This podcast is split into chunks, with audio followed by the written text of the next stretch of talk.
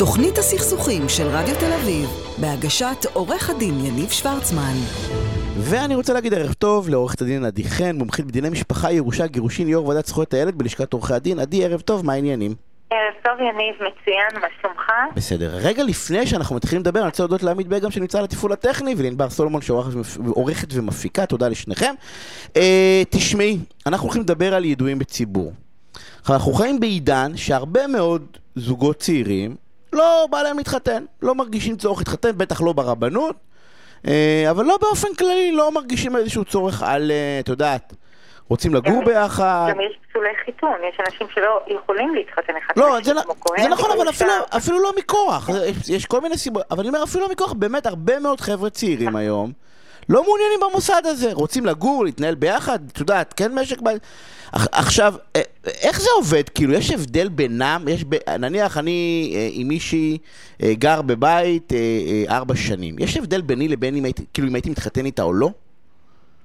כעיקרון יש מספר הבדלים שתכף אנחנו נעמוד עליהם, אבל מה שרציתי להגיד לך זה שאנחנו רוצים להסתכל על מוסד הידועים בציבור כאל תחליף, משהו שמחליף אה, נישואים. תחליף כמו שיש לך תחליף למזון מסוים, לתינוקות תחליפים כאלה ואחרים, אותו דבר יש לך תחליף נישואין, ואחד המוסדות האלה הם ידועים בציבור. תראה, אם לפני 20 שנה או 40 שנה היית פונה לסבתא שלך והיית אומר לה, אני רוצה לחיות בלי נישואין, הייתה אומרת לך, ישמור השם, אוקיי? היום זה מקובל.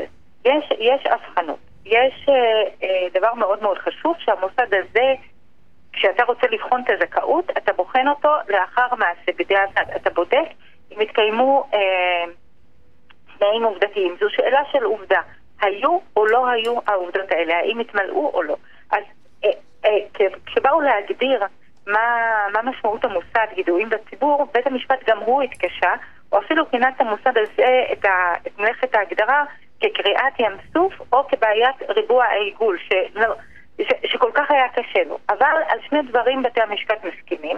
אין לנו חוק שמגדיר מה זה ידוע בציבור, יש לנו רק פסיקה, מה שבתי משפט החליטו.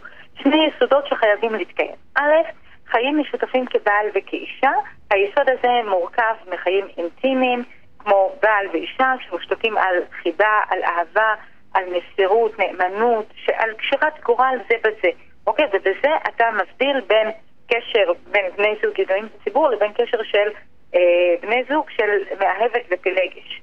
אוקיי? אז זה, זה, זה דבר אחד. דבר נוסף... כאילו, רק מערכת יחסים מונוגמית יכולה להיות...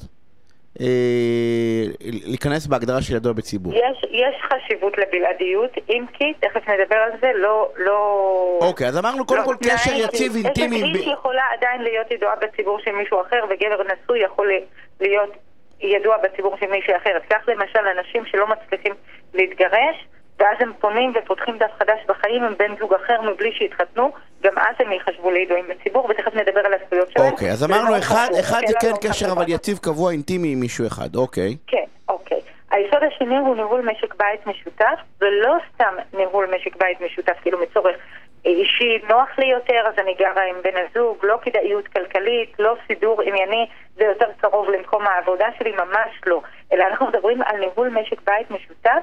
כפועל יוצא וטבעי מחיי המשפחה המשותפים, כפי שנהוג ומקובל בין כל בעל ואישה שהם כשרות גורלם זה וזה. עכשיו פה אני מאוד מאוד חייבת אה, לשים אה, דגש. הרבה אנשים באים אליי וחושבים שהם חייבים א', או לגור, לא יודעת מאיפה זה בא, שלוש שנים יחד, זה ממש כן, לא. כן, שלוש לא שנים נכון. זה מין מספר כזה, אוקיי. או, או לפתוח חשבון בנק משותף, ולשלם, ממש לא. כל אחד תורם לפי היכולת שלו.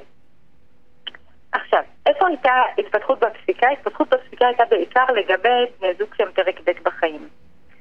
והשאלה הייתה, אם אנחנו מבקשים חיים משותפים, אז מה קורה עם כל האלה שיש להם פרק ב' בחיים שהתגרשו, או שכבר הם אה, אה, זקנים, ואז יש להם בן זוג, אבל לכל אחד מהם יש דירה משלו, משפחה משלו, ואז נהוג שאחד ישן אצל השני, ולא לא מוכרים את שני הבתים והולכים עכשיו יחד וקונים אה, דירה חדשה. ובהתחלה, לפני איזה 15 שנה, 17 שנים, בתי המשפט לא, לא, לא היו מוכנים לקבל את ההשקפה הזו שכל אחד יהיה בבית שלו, ועלו שני מקרים מאוד מעניינים בפסיקה, ומפה התחיל, אה, התחיל השינוי. במקרים מסוימים, מה שחשוב לי להדגיש, זה כשיש לך שני אנשים שהם פרק ב' בחיים, וכל אחד מהם יש לו את הרכוש שלו ואת המשפחה שלו, אז מאוד יכול להיות שבית משפט עדיין יכיר בך כידוע בציבור. למרות שכל אחד מהם חי בבית משלו, ואין לו שום שיתוף עם הצד השני. אני, בשביל ה... רק בשביל הסקרנות של מי ששומע, אני אספר על מקרה של... אה, שנקראת אורה אביטל.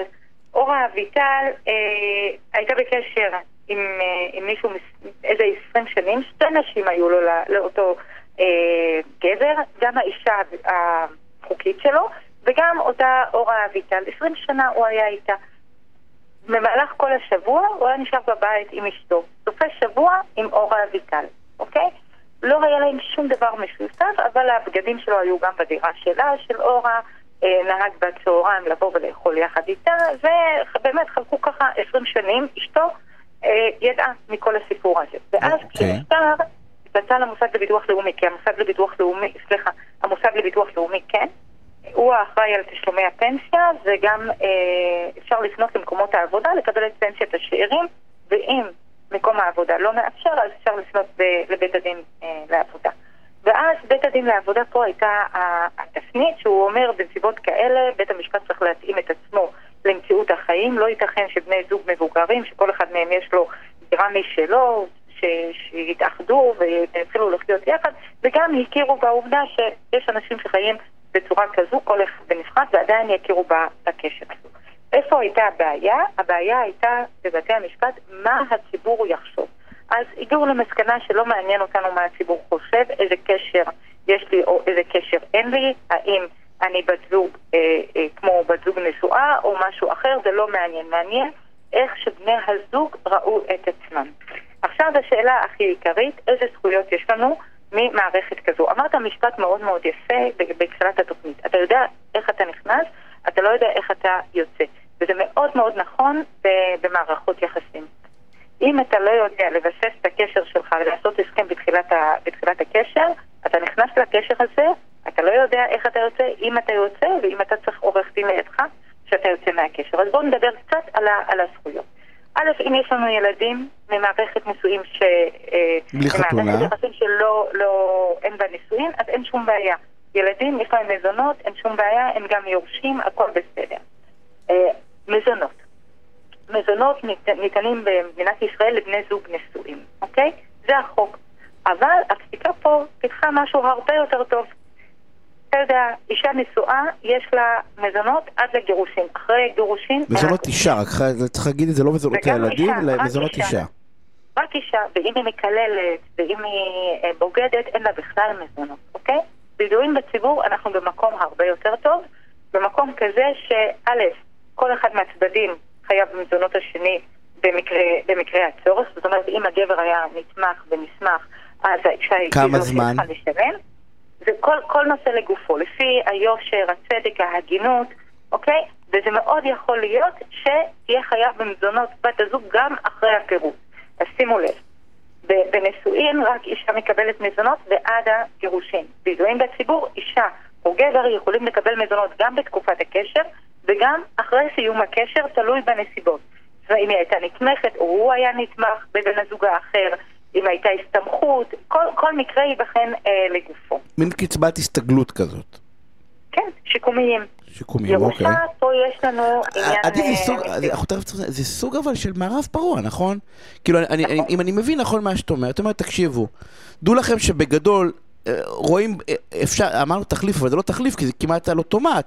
אם אתם חיים ביחד בלי להיכנס רגע לשלוש שנים או שנתיים או חמש, ואפילו במקרים מסוימים אתם לא צריכים לגור ביחד, בטח לא בפרק ב', אבל בכל מיני הקשרים, בית משפט יכול להכיר בכם כידועים בציבור, ותהיו חייבים, מבחינת רכוש למשל, 50% מהרכוש? תכף אני אדבר על, על רכוש, אבל אם דיברת על, על משך זמן, אני יכולה להביא לך פסיקה של בית משפט עליון, אחרי ארבעה חודשים הכירו בצעירה שהיא... בנוגע לרכוש? לא בנוגע לרכוש. לא, לא, אני, ארבעה חודשים הבנתי, זה יכול להיות קצר מאוד. ברכוש פה יש לנו בעיה. רכוש, כל מה שבן זוג מביא מלפני הנישואין, כדי, לת... או מלפני הנישואין או מלפני הקשר, שלו, כידון אה, בציבור, אם מוכח שהוא התכוון, תובנה ספציפית, אוקיי? לשתף את הצד האחר. למשל, אם יש לך דירה מלפני הקשר, אוקיי? ויש לך, אתה משכיר את הדירה הזו, יש לך פירות מהדירה הזו, ואתה מכניס את הפירות הזו, האלה, דמי השכירות לחשבון, לחשבון שלך, ואז אתה משתמש בכספים האלה לצרכים המשותפים, וכאילו אתה מסכים לשתף את הצד האחר בדמי השכירות. עדי, ה-50-50 הוא בעצם אה, גם בידועים בציבור? רק אם אתה משתף. לא, לא. או עשינו רכוש ביחד. נניח אני לא משתף. אם יש, אם יש רכוש שנקנה ביחד פה, אין בעיה. המחלוקת מתי? המחלוקת היא... מתי מתחיל הזמן? לא. אלא? האם, האם הרכוש הזה בא מלפני הקשר, ואם הוא בא מלפני הקשר, אם יש כוונה לשתף את הצד האחר, אז הוא כן, אה, כן יקבל חלקים ממנו, ואם אין כוונה, אז א', תדאג שיהיה לך הסכם ממון, ותדאג, אם לא עשית הסכם ממון, אז תדאג לפחות להפריד את הרכוש הזה ולא, ולא, ולא להכניס אותו לפול השיתוף. זאת אומרת, בעוד שבמזונות ובעוד ש... שבירושות אתה יכול לקבל בקלות, אוקיי? בנושא הרכוש מאוד מאוד מאוד קשה להוציא והדרך היחידה, זכויות לידועים בציבור ש... הדרך היחידה. עדי, הדרך היחידה כן. למנוע את זה, כי אנחנו צריכים לסיים, הדרך היחידה למנוע את זה בעצם, זה רק הסכם ממון, נכון? כן. הסכם כאילו בוא, ממון, אנחנו, זה זה מין הסכם- קריאת על כזאת, תקשיבו, הכל בסדר, תח, תחליטו לחלק איך שאתם רוצים, רק לכו תסדירו את זה לפני. כי אפילו העניין של הקצבאות, אתם לא, אתם לא יודעים, אבל אחרי זה אתם עלולים לשלם, לא ברע. לאחד מבני, או, הב- או גם גבר גם אישה דרך אגב, כן? יכול להיות אישה מאוד מצליחה, יכול להיות גבר מאוד מצליח, זה לא משנה. לשלם קצבאות לבן זוג, לכו תסדירו את זה בצורה מסודרת בהסכם ממון. אנחנו צריכים לסיים, עדי. שתי נקודות מאוד חשובות. משפט אחרון. זוגות שהם חיים כידועים בציבור ומחליטים אחר כך להינשא, אז לא יהיה תוקף להסכם הממון אם לא מאשרים אותו בבית המשפט. זו נקודה סופר חשובה. כי אם אתה מתחתן אחרי זה ולא באת לבית משפט ואישרת את זה, אז צריכים לאשר את ההסכם ממון. חייבים, זה כאילו, כאילו מרגע הנישואים. יש לך משטר רכושי חדש. נקודה שנייה. לגבי זכויות ירושה, בני זוג ידועים בציבור לא יכולים לרשת זה את זה אם לא היו פנויים שניהם בעת הפטירה של מי מהם. הבנתי. אנחנו חייבים לסיים.